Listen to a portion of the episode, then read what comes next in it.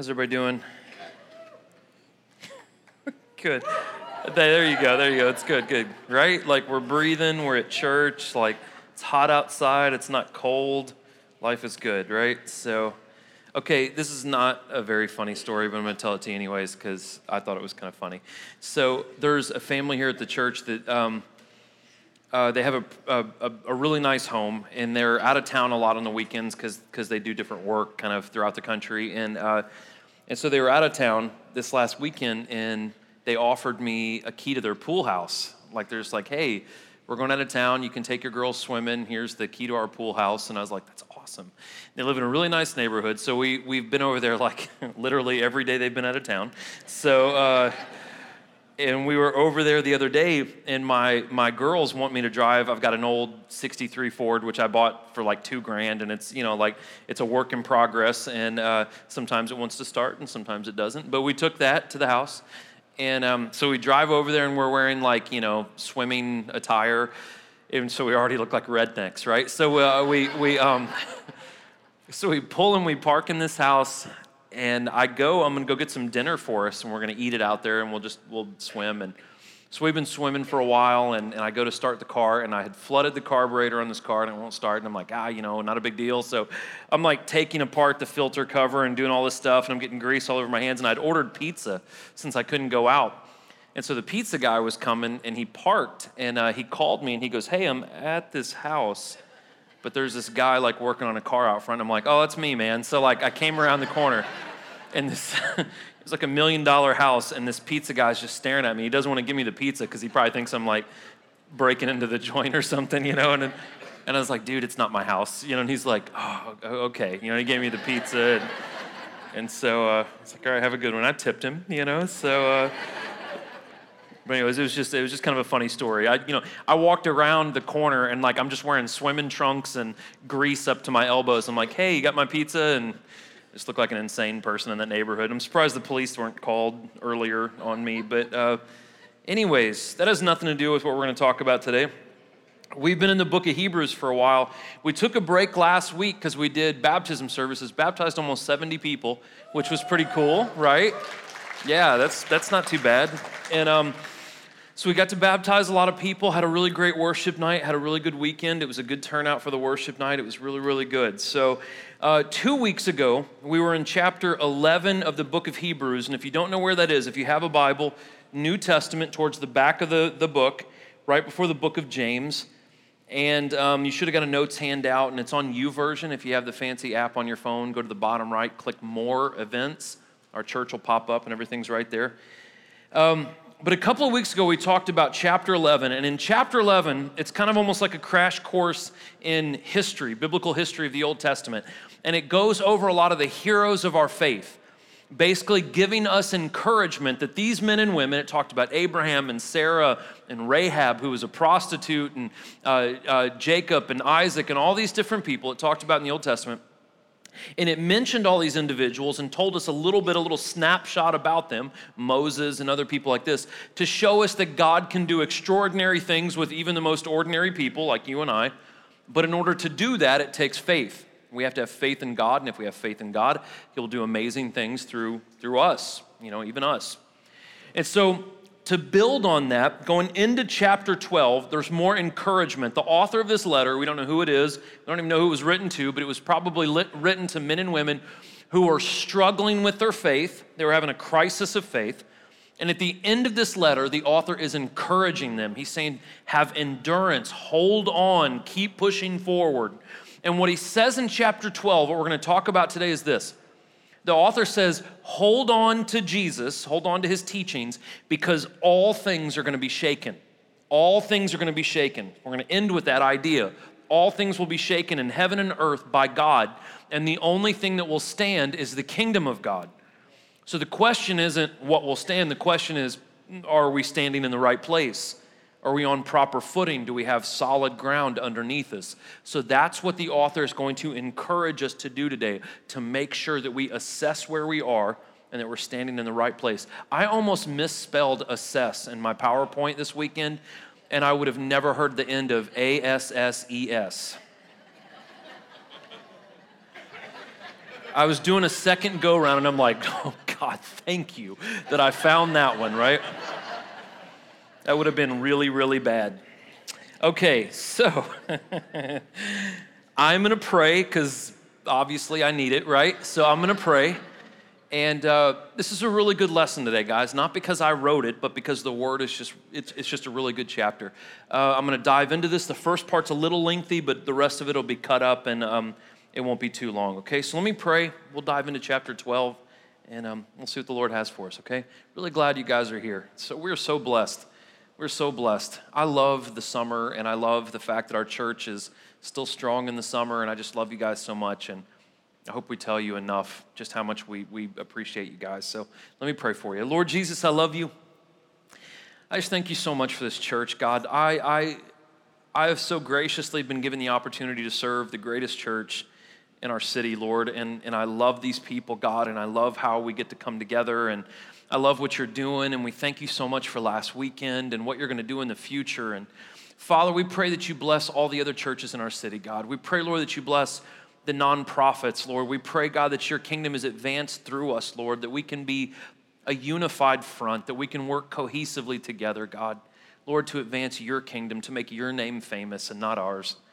Lord, I pray that everyone who hears the word today, God, that it doesn't fall on deaf ears, that we take it and we apply it and we use it, God, for our benefit, Lord, and so we can grow closer to you. We thank you, Jesus. Keep your hand on me as I teach today, God. Help me to be accurate and gracious and concise, Lord. In Jesus' name I pray. Amen. Okay, I'm going to read a little bit from chapter 12. Again, the first part's a little lengthy, and then I'll go back and break it down. Here we go.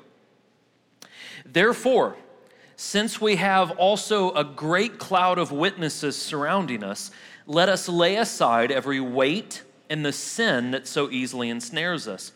Let us run with endurance the race that lies before us, keeping our eyes on Jesus the source and perfecter of our faith, who for the joy that lay before him endured a cross and despised the shame and has sat down at the right hand of God's throne.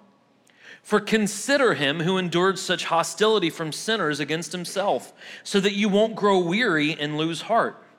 In struggling against sin, you have not resisted to the point of shedding your blood, and you have forgotten the exhortation that addresses you as sons. My son, do not take the Lord's discipline lightly or faint when you are reproved by him. For the Lord disciplines the one he loves and punishes every son he receives. Endure suffering as a discipline. God is dealing with you as sons. For what son is there that a father does not discipline? But if you are without discipline, which all receive, you are illegitimate children and not sons. Furthermore, we had natural fathers discipline us and we respected them. Shouldn't we submit even more to the Father of spirits and live? For they disciplined us for a short time based on what seemed good to them. But he does it for our benefit so that we can share in his holiness. No discipline seems enjoyable at the time, but painful. Later on, though, however, it yields the fruit of peace and righteousness to those who've been trained by it. So, if you read chapter 11 about all these great heroes of the Christian faith, right? I know they're all Old Testament, but these great heroes of the Christian faith, it's neat to think about that all the heroes of the faith, along with God Himself and the angels in heaven, are cheering on the saints right now, us. They are trying to encourage us to press forward. And we have this cloud of witnesses that are behind us. And so God is all about community. Even within himself, the Father, Son, and Holy Spirit, the Holy Trinity of God, God had perfect community even without people. Even before he made people, God was perfect community within himself. So the makeup of how God does things is communal. And so we have all these people pressing us forward. We have the testimonies of those around us. We have the testimonies of the people before us. And it shows that we need each other. We need the church. We need encouragement and accountability from the people around us. And so when we receive encouragement, encouragement from the saints around us and from God should push us and lead us into righteousness. As we mature in our faith, we are to start moving or removing, casting aside things that hinder our growth towards God and things that cause us to sin. It is not legalistic to be careful about what you watch, listen to, and where you go. That is not legalism, that is wisdom. If I struggle with alcoholism, now look, it's not a sin to drink alcohol, but if I struggle with intoxication, it's dumb for me to go to a bar. That's not me being legalistic or dogmatic, it's me being not dumb. And so, if we struggle with sexual sin, we shouldn't watch sexually charged romantic movies. And again, if we struggle with our language or, or, or, our filthy mouths or whatever kind of things we say, maybe we should watch what kind of music we're listening to. Again, that's not legalistic, that's just being wise. We're all called to separate ourselves from any thoughts, attitudes, or actions that will impede our spiritual growth. And if we don't have that weight, if we don't have that sin in our lives, we are then free, we are truly liberated to live the kind of life that God wants us to live. If I'm not addicted to pornography, I can focus on making my marriage better and being a better father and being a better pastor and being a better friend because my time is steward better and my conscience and my heart is clear. We have to remove that weight, we have to remove that sin. So, if we're ever wondering, how to do that, or the best example of that, of course, you know, the go to, right? Jesus. All throughout the New Testament, there is this analogy that is used of running a race. We're running a race not to beat our neighbors, but to have endurance and to finish this race. And if we think of our spiritual walk as a, as a race, as, as being on a track, we are following the pace setter, which is Jesus Christ. Now, Jesus showed perfect endurance through what he did on the cross. And if we focus on him, we will be okay. Our problem is this, and all of us fall prey to this. On this road of life, this race of life, this endurance that we're supposed to be having, there are all these things that, that, that try to distract us and pull our attention away from what we're supposed to be doing. All of these things are not evil in and of themselves. Facebook is not evil in and of itself. Instagram is not evil. Internet is not evil. Television is not evil in and of itself. It is the fact that we give four or five hours a day to those things and we are not reading the Word of God. We're not spending time with our family. We're not growing and maturing in our faith. That's the problem. We have an unhealthy fixation on things other than Christ, and we become distracted. And so we're more concerned with keeping up with the pace of culture or economics or employment or whatever the case may be that we lose sight of the true pace that we're supposed to be on Jesus' pace, what he's doing. And so, as we go through these times in life, when there are roadblocks, when there are curveballs thrown at us, when life kind of deals us a bad hand every once in a while, as we suffer, it helps us to, to maintain our endurance by thinking about and reflecting on Jesus. When turbulence come, we must carefully assess what Jesus went through for us we think about the cross, we think about what he did, and there is comfort, guys. There is comfort in the fact that the creator of everything, the creator of the universe, the creator of us, he knit us together in our mother's womb, the creator of all things, went through worse suffering than I will ever go through. I will never have it as bad as Jesus had it on the cross and what he had to deal with. And if I know that, and if I know what he went through, I can avoid the faintness of heart if my attention is on Jesus and not solely my circumstances. What Jesus tells us to do, what, what he does, the Holy Spirit told David in Psalm, was that we are to cast our cares on him. It doesn't mean that we don't bear a certain amount of that weight, but Jesus gets up under that weight with us, and together we can move forward. Together we can carry it. We cast our concerns, we cast our burdens on Him. And as children, this is a hard one to wrap your brain around. As children of God, there are times when seemingly bad things happen to us, and it's not the devil who does it, it's actually God sometimes. That sometimes things happen to us that we don't understand, but God is disciplining us, disciplining us.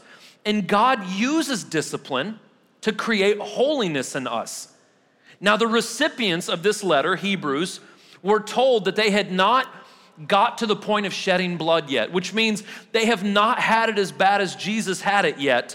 And it also implies that some of them were afraid of being killed for their faith, so they were pushing away from their faith. And here's the thing on some level or another, every single one of us will be tempted to walk away from knowing Christ. When Jesus said that we're all gonna pick up a cross, that wasn't like a joke. That he wasn't just saying it for the heck of it. When he said, When you follow me, you're gonna have to carry a cross, all of us will have some kind of burden. We will have some kind of temptation to walk away from what we have. My old pastor used to say, Every Christian will look in the mirror and ask themselves, Are, uh, Am I crazy for doing what I'm doing? Am I crazy for believing what I'm believing? We will all have a cross to bear. And what we tend to do, though, is we tend to take the discipline of Jesus for granted. The author here, there's a quote if you look at your Bible, it's from Proverbs 3 in that part of, of Hebrews that I read. And what this does is it mentions that God disciplines us because he loves us. Now, listen, I don't know if anyone else in here has dad issues besides me. My dad, I'm 36, and for, for probably 10 of my 36 years of my life, my father has not spoken to me. He's in the middle of not speaking to me right now. Now, I've gotten over that, and I don't like wake up, you know, like distraught about it or anything, but it does cause insecurities in me. Now, there's a lot of things I do not do well when it comes to my relationship with God. One of the things I feel like I do well is I receive discipline from God well. The reason why is I had a father that never disciplined me. And when I was never disciplined when I was a kid, if you've come to a next class, I got in a slew of trouble because I had no discipline in my life. So when God does things to get my attention, instead of me getting mad and shaking my fist, I'm like, God, I am so happy that you care enough about me to want to put me on the right path and correct me and reprove me. It is amazing to know, listen, it is amazing to know that the God that created everything cares enough about you to say, Stop. You're going to go off a cliff. Stop. That is amazing. And so there are long term benefits of trials, and we must trust that God is maturing us for his purposes. Even through the worst circumstances, there is something there that God is trying to do to us. So, how do we respond to that?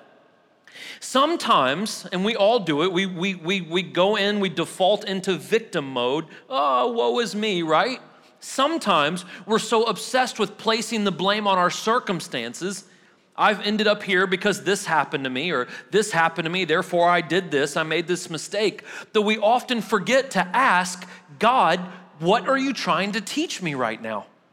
When we're going through adversities, when we're going through hard times, sometimes we're so focused on just, oh, woe is me, we're having a pity party. I do it too, that we miss the lesson that may be in that circumstance. What am I to learn? What am I to do from this? Now, listen, we start to view trials and tests differently when we understand that we are not illegitimate kids, we're not illegitimate children.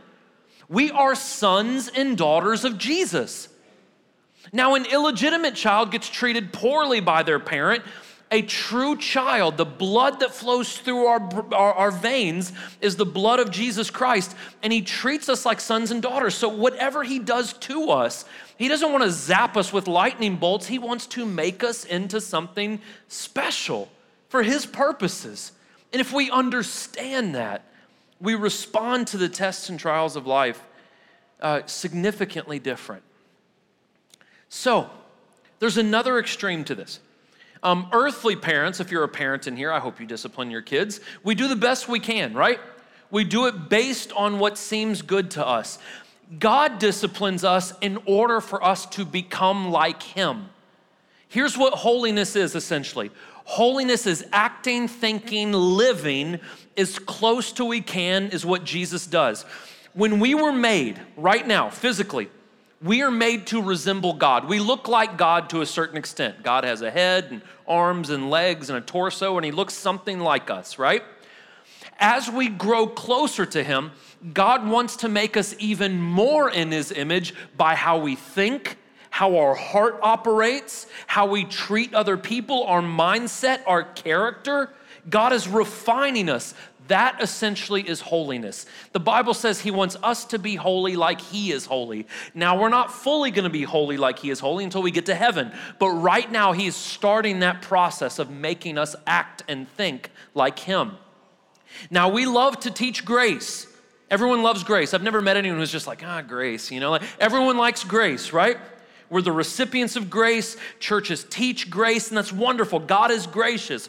But we also need to know that God is righteous and He's holy. And there is an absolute right and wrong when it comes to God and His principles. And so we teach grace, but we need to understand that God shows us grace in order to lead us into holiness. He keeps picking us up when we spill over on our bike so he can eventually take the training wheels off and let us cruise, right? He shows us grace. He dusts us off, but eventually He wants us to become more independent. He wants us to be able to travel more like He travels and walk and talk and do things more like He does things. We are to conform to holiness. So, no discipline's fun at the time, right? No one goes through hard times and you're just like, man, this is so great. I'm so glad that we're broke right now, right?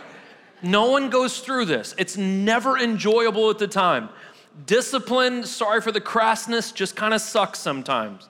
But when we make it through, any of you, whenever, whenever tough times go, do you usually find the person that's never been through anything? Hey, you've never been through anything. Can you help me with this problem? No, that's not what we do. We find someone who's a little bit older, possibly, and has been through the ringer and they made it out the other side. When we make it out the other side, we now have something to offer. We now have something to, to bring to the table. We are enlightened, we are more mature, and we can help the people around us. It yields peace, it yields righteousness. Okay, the story about my dumb car, another one, right? Two in one, one service.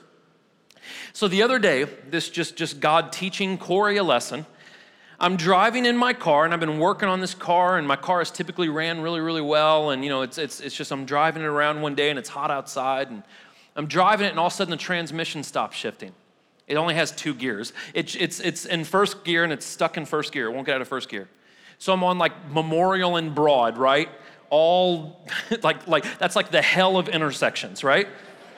So I'm there, Memorial and Broad, in my old car, and I can't shift out of first gear. And I'm like, oh, Lord. I said some colorful words that later I had to go back and be like, God, I'm sorry for those words. And, and I'm driving with the windows down, and I'm sure people are passing me like, oh, that's my pastor. Whoa, what did he just say? And um, so I'm, I'm driving, and uh, this is no exaggeration. I'm having this conversation with God, and I'm like, God, man, I have one hobby, one hobby and now it's not working properly, right? One hobby. And I'm so mad and I'm shaking the steering wheel. And I get home after acting like a complete, you know, nine year old in this car. I jack it up, I look underneath, and I'm looking at the transmission. I'm like, is there something I can just, you know, fix or whatever? And there's two little vacuum hoses like this, and they're not connected, right? This little tube had fallen off. So I went to like O'Reilly's and picked up a little tube, and it was like six bucks. Stuck this thing on, got back in the car, transmission completely fine, right? So that's when I'm just like, God, I love you. I'm sorry. you know. But there was a lesson to be learned in this. If I wouldn't have gone through this, I wouldn't know how to fix the transmission. I know that sounds so dumb, but if I wouldn't have gotten, if it wouldn't have messed up, I wouldn't know even where to look. So if you ever buy an old car, like an old Ford, I can probably help you with the transmission a little bit. I learned a little bit, a little bit from that, and now I'm just a little bit more savvy to that. And I know that's a really, really dumb comparison. But sometimes we go through things so we can come out a little bit wiser than what we were before, and we learn. Okay, next part. Therefore, strengthen your tired hands and weakened knees, and make straight paths for your feet, so that what is lame may not be dislocated, but healed instead. Pursue peace with everyone. I'm going to read that one more time. Pursue peace with everyone and holiness for without it, no one will see the Lord.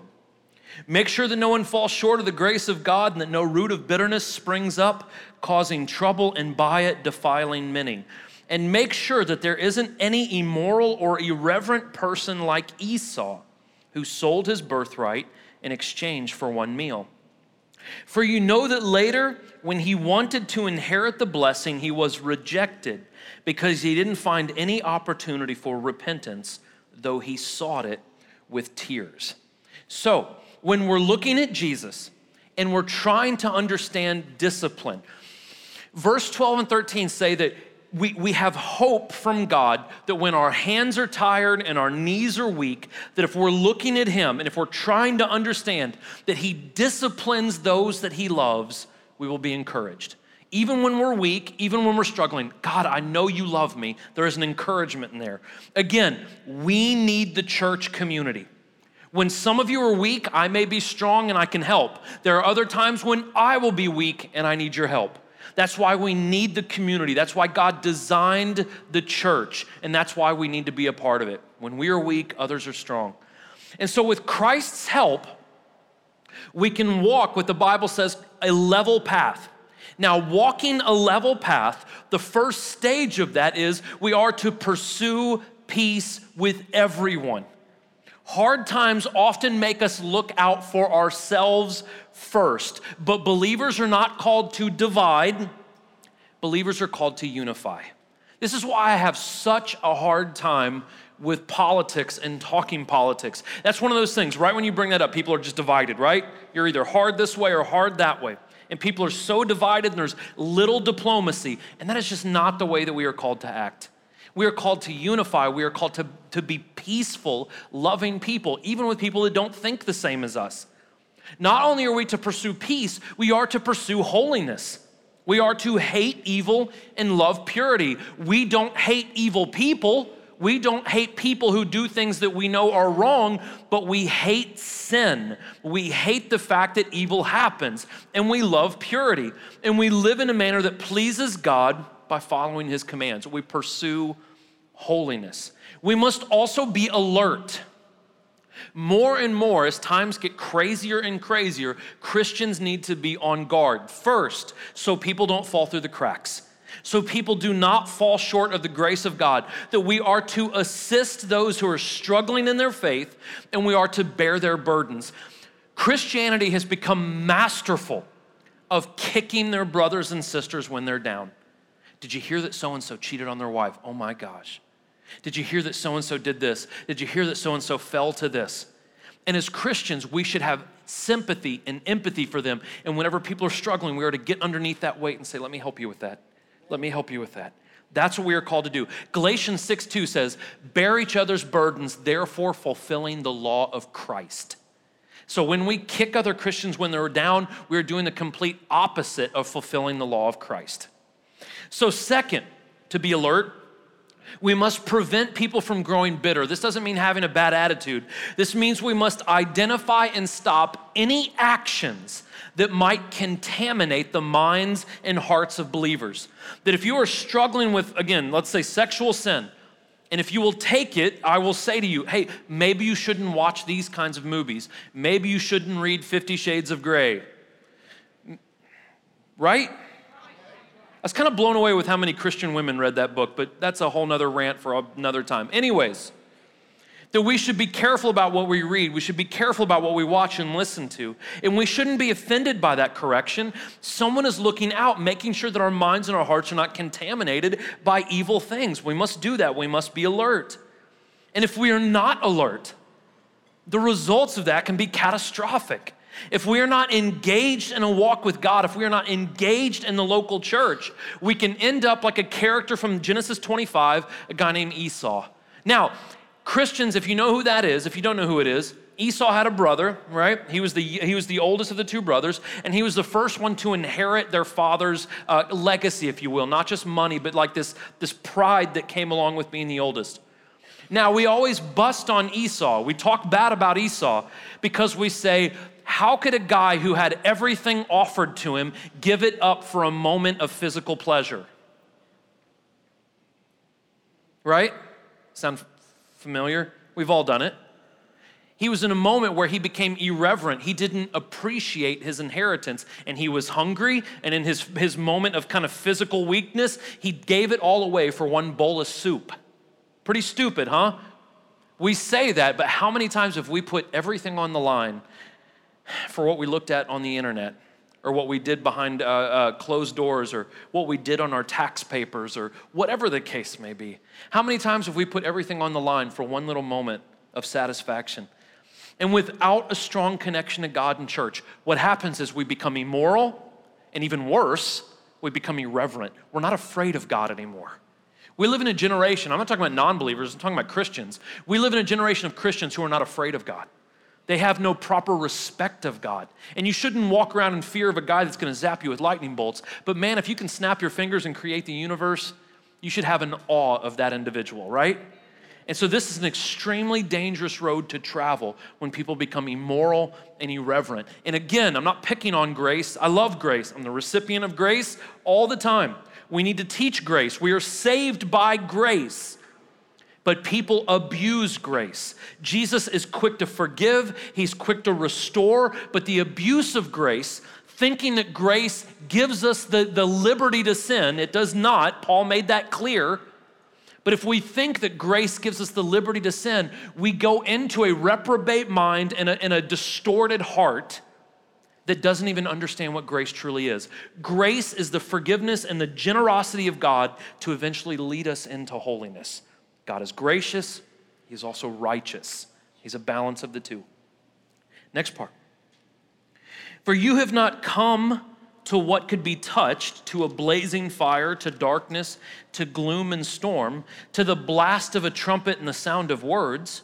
Those who heard it begged for not another word to be spoken to them, for they could not bear what was commanded, that even if an animal touches the mountain, it must be stoned. The appearance was so terrifying that Moses said, I am terrified and trembling.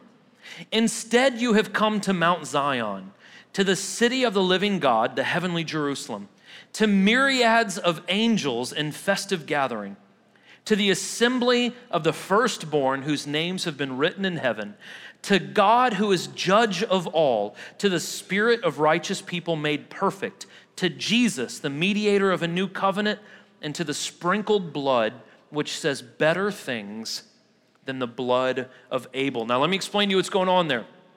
This is the author going back and comparing the Old Testament promise and the New Testament promise. And he reminds us that we have a different approach to God than they had at the Old Testament. In the Old Testament, God showed up very visibly, very audibly, and it was terrifying. Even Moses said, I'm terrified. They would see big pillars of fire, pillars of smoke. When they were at Mount Sinai, that's where Moses received the Ten Commandments, there was smoke and the presence of God on the top of this mountain. If you were standing by the base of the mountain, you could see this, and it was kind of scary. And so the Exodus Jews at that time, they were unworthy to be in the presence of God, and it was evident. They couldn't get close to Mount Sinai. In the old way, that way, stands in contrast to the new way. The separation of God's people under the Old Testament law is contrasted by the fact that because Jesus died on the cross, any one of us can now be in the presence of God. In the Old Testament, at Mount Sinai, if you got too close to the mountain, there was a law that was passed by God. Even if an animal touched the mountain, they had to be stoned, right? That would be terrible, right? Your dog gets loose, touches the mountain, people start picking up rocks. Anything that touched the mountain had to be stoned. But now we can approach God with confidence. Chapter 4 of Hebrews. Because when Jesus died on the cross, that dividing line between us and God has been completely abolished. Now, that sounds wonderful. But the downside of that is this. In the Old Testament, if you broke the laws of God, you died physically. In the New Testament, if we reject the invitation to be in the presence of God, we will die for eternity. Not die literally the way we think of death, but we will be in hell for eternity. We will be separated from God, and there's a much more severe consequence than just physical death. So, we are not asked to approach Mount Sinai like they did in the Old Testament, right, where they received the law. We are asked to approach Mount Zion. Now, Sinai is where the law was given to Moses. It was a scary event, like I said. And verse 22 is alluding to the fact that that's not the way it is anymore. Now we can approach Zion. Zion is not a literal mountain, Zion is a representation of heaven. It's a representation of God's grace. It's a representation of the calmness and the accessibility that we now have with God. It's not like the old ways. We have direct access to the Father. And that's not just talking about eternity, Zion is not just heaven, it represents heaven, but it's not just in the afterlife. We get to experience that now. When we become devoted followers of Christ, we get contentment now. Someone one time said to me that Christ wants us to be happy. That's not true. Happiness is contingent on your circumstances. Jesus isn't worried about your happiness. Jesus wants you to be content. Contentment is not determined on your circumstances. The beauty of Jesus is we can have joy and contentment even if the entire world is burning around us. Happiness is contingent on what's happening around you. Joy and contentment is not. And we have something greater than happiness. And there is a fulfillment that we receive right when we become believers, and we get the full extent of that, the consummation, the completion of that when we get to heaven, when we are in Zion, when we are in the presence of God. We will be 100%. So we are dual citizens. We are citizens of this earth, this country. We are also citizens of heaven. And even though we are firstborn, and we are born again into God's family, we are to approach God with awe and with reverence. He is judge of all. This means we are to respect God. Proverbs, Solomon said, the beginning of all wisdom is the fear of the Lord. That we are to have a healthy respect of God and to be aware of the dangers of turning from God. We must not just be hearers of this. Don't just hear what we're reading today. We are called to be doers of the word. That's what James said. And so, what the author said here is the blood of Jesus is greater than the blood of Abel. It's not comparing Jesus and Abel, it's comparing the blood that was shed during Abel's time and then the blood that was shed through Jesus Christ, the two different promises. And Jesus enables us to be square with our Father, to be reconciled with our Father, regardless of what we've done. If we ask for forgiveness, we are forgiven. And the blood of Jesus proclaims forgiveness it proclaims reconciliation, and it promises a spiritual power to all those that believe. We can be the men and women that God wants us to be. We can operate in the gifts of the Spirit. We can display the fruit of the Spirit. We can live the way that Jesus wants us to live by the power of the Holy Spirit. That's what His blood promises. Last part. You guys still awake out there? One more part and I'm done. Okay, good, good.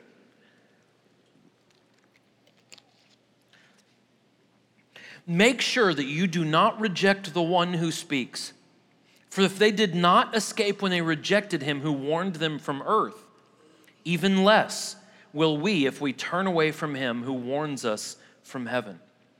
His voice shook the earth at that time, but now he has promised, Yet once more I will shake not only the earth, but also heaven. The expression, yet once more, indicates the removal of what can be shaken, that is, created things, so that what is not shaken might remain.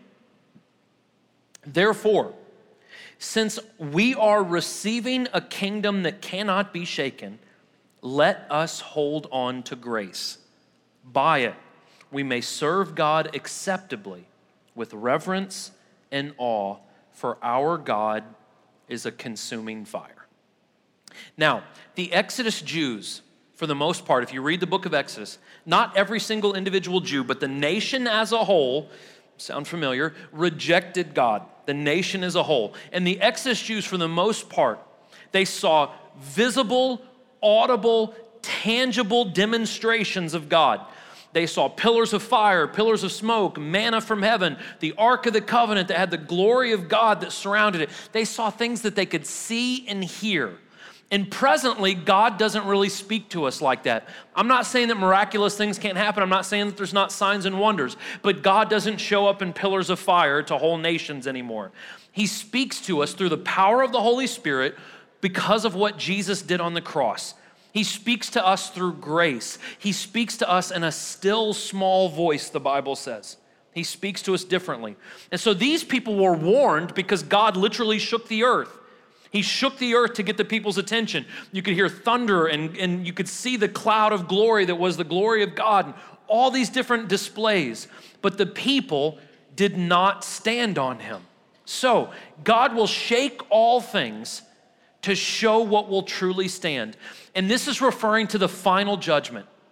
And if we are not distracted, towards the end of time, Revelation chapter 18, towards the end of time, God will shake the heavens, shake the earth.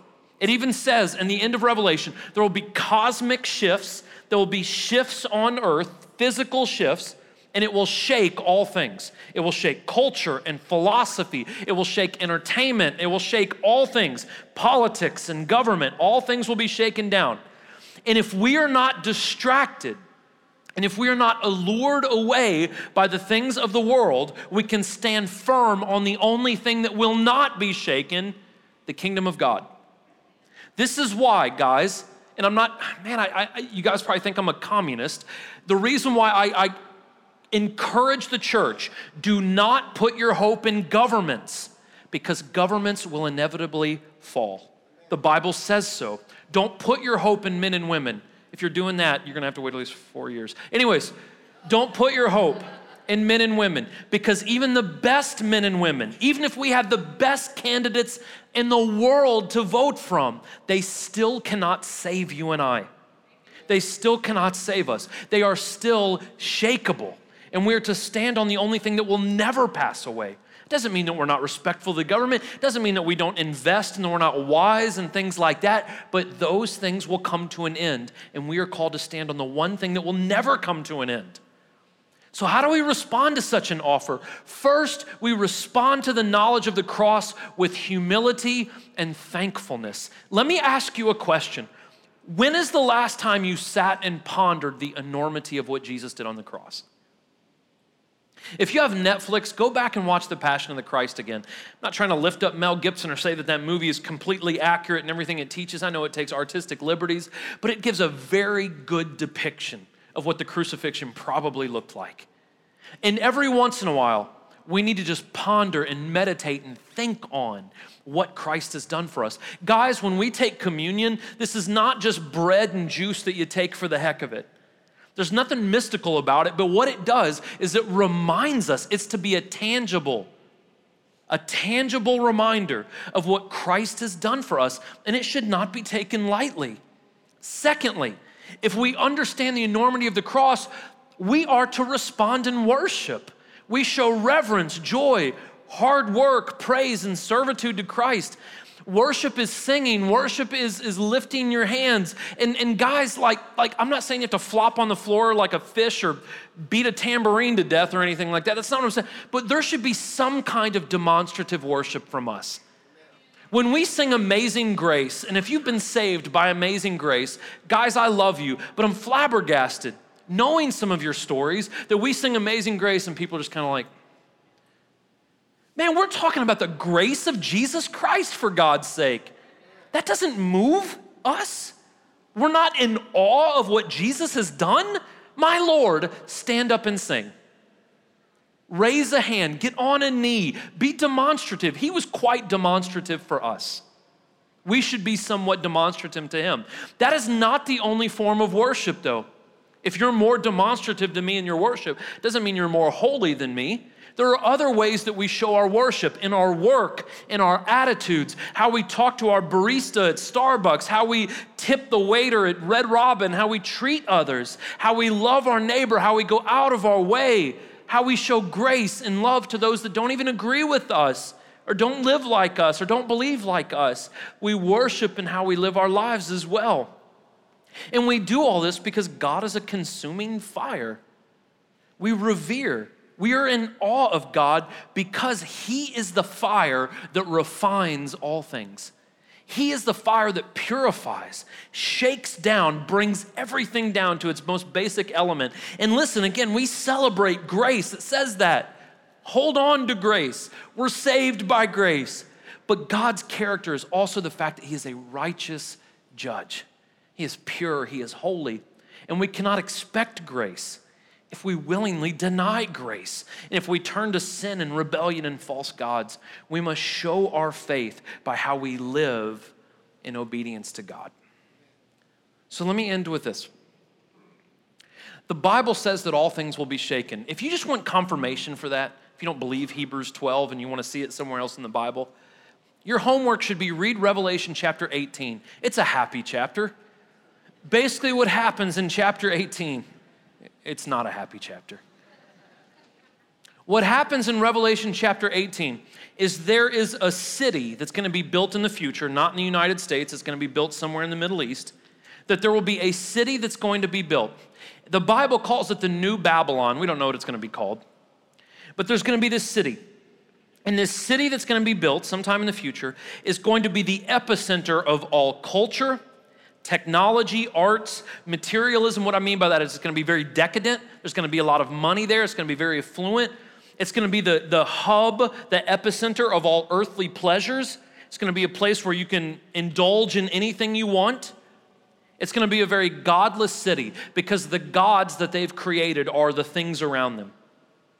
And what happens in Revelation 18 is God's going to level the city. And so the people who love this city, right? They're in love with the city. It says that they weep and they mourn for their city. Not because of the architecture, not because they're in love with the buildings, but they, they're looking at the fact that all of their culture, listen, listen, all of their culture is crumbling. All of their entertainment is crumbling. All their decadent lifestyles are crumbling. All their technology is crumbling. All their earthly pleasures are crumbling. Everything that they thought was solid and real was shaken, and it proved not to be so sturdy. That confirms Hebrews chapter 12 all things will be shaken. So if we hold on to these things and think that they are firm, the Bible says explicitly they are not. They're not firm. They will be shaken by God. All things will be shaken. So, on another note, it is inevitable that hard times will come. Not just apocalyptic hard times. If you are living right now, you are going to go through turbulence. I don't care how great life seems right now, something's going to happen. Someone you love is going to pass away. Someone's going to get sick. Uh, economies are going to crash. Wars are going to take place. Family issues are going to arise. Bad things happen, even to the best of people because we live in a fallen world. We live in a broken, messed up world. But also, things will happen to us, turbulence will happen because Jesus does those things. And he wants to refine us like pure gold. 1 Peter 1 7. If you know how that process works, the only way to get pure, beautiful gold is you have to turn the heat up to a ridiculous level. And that makes, listen, the heat makes the impurities rise to the top and then someone can scrape away the impurities and you're left with pure gold. That's what God wants to do with us. Sometimes He turns on the heat, the impurities rise to the surface, and they can be removed by God, and what's left is pure, beautiful gold. So the question is this if culture's gonna fall, if entertainment's gonna fall, if politics are gonna fall, if governments are gonna fall, if economies are going to fall, if everything is going to be shaken and fall apart, what are we standing on? What are we tethered to? What are we depending on? What is our rock? What is our foundation? And if we're honest with ourselves, we all say, Jesus, right? Jesus. But when the pressure is put on some of us, man, we run. And we don't run to Jesus, we run to food or sex or weed or alcohol or pornography or whatever the case may be. We run to buying more clothes because that's going to make us feel better. That's, that's always very depressing for me. Last time I was at Gap, I was like, hey, there's something wrong with your guys' sizes. and so we depend on all these things. The other question is this what are we to learn? Now, listen, not because I'm a prophet or a mind reader, but because there's a lot of people in this room. There are people in this room, some of you are going through some junk right now. Now, I'm sorry that you're going through that junk, but I want to ask you a question. What are you supposed to learn in the middle of that? What is the lesson that God is trying to teach you right now? Even if it's not your fault, even if it's not His fault, what is God wanting to pull out of us or make, make boil up in us? Or what is God trying to do to you? What is God trying to do to me? And when the pressure is put on, where do we run? Where do we find comfort? Where do we find contentment? Do we run to the strong tower that is Jesus Christ? Or do we run to things that we know are not going to make us feel better? If you've ever slipped up and looked at pornography, you know how it feels afterwards. You don't feel great. If you've slipped up and gotten drunk and passed out at someone's house, you don't feel awesome the next morning. You don't feel good about yourself. You feel wanting, lacking, incomplete. That's not the way God leaves us. That's not the way God leaves us. Would you bow your heads with me? Hey, listen, on my left, your right, there's going to be some men and women who will be willing to pray for you. They're not perfect, they don't have it all figured out, but they respect and revere the Lord, and they would love to pray for you. Now, as your heads are bowed and your eyes are closed, again, I am no prophet and I'm no soothsayer, but I can take a pretty good guess that there are some of you in here who are just in some kind of confusing circumstance. Maybe it's economic, maybe it's issues with your family, maybe it's issues with your job. I don't care what it is. If you just want us to help you pray, if you want some people to help bear the burdens for you, there's men and women on my right and left. Come up here and just just let them pray for you. It's not a big deal. Just come up here and say, I need someone to help me lift this up to the Lord. Where any two or three are gathered in Jesus' name, He's there with them. Let someone help bear that burden. Maybe exchange a phone number or get a hold of us and let us pray with you. If you're in here and you are not a believer in Jesus, here's the question I want to ask you Have the things you've been doing been producing the results you want them to produce? Has the sex, has the drugs, has the intoxication, has the porn, has the vegging out on Netflix for two days because you want to escape reality? Has that made you feel better? Has that brought you contentment and joy and peace? If not, which I'm sure it hasn't, if not, with a little bit of courage, ask God, even if it's a God you don't even fully believe in yet, ask God to just give you some kind of sign, to make you feel something to let you know that He's there. And I think He'll do that. If you're in here and you are a believer, there's communion 360 degrees around this church. Everywhere you turn where there's a little lamp, there's communion. That represents the body and blood of Jesus, the gracious God that gave his life and resurrected for us. You are welcome to partake in that if you ask God to forgive you of your sins. What a great honor that we have. And that is available to you, and you can help yourself to that. Lord Jesus, God, I love you. I pray, Father, right now for any circumstances in this room, any situations. I pray, Lord Jesus, right now, God, that you start to intervene. Lord, to the non believer, Jesus, give them a sign. Lord, to the believer, God, give them hope and give them strength to have endurance. For those, God, who are struggling with some kind of situation, God, Lord, give them the courage to be prayed for and let us bear that burden with them, God, and they'll make it through. Lord, we love you and we thank you. You're a gracious, loving God. And we pray all this in your Son's name, in Jesus' name. Amen. Thank you guys so much. Have a great rest of the weekend.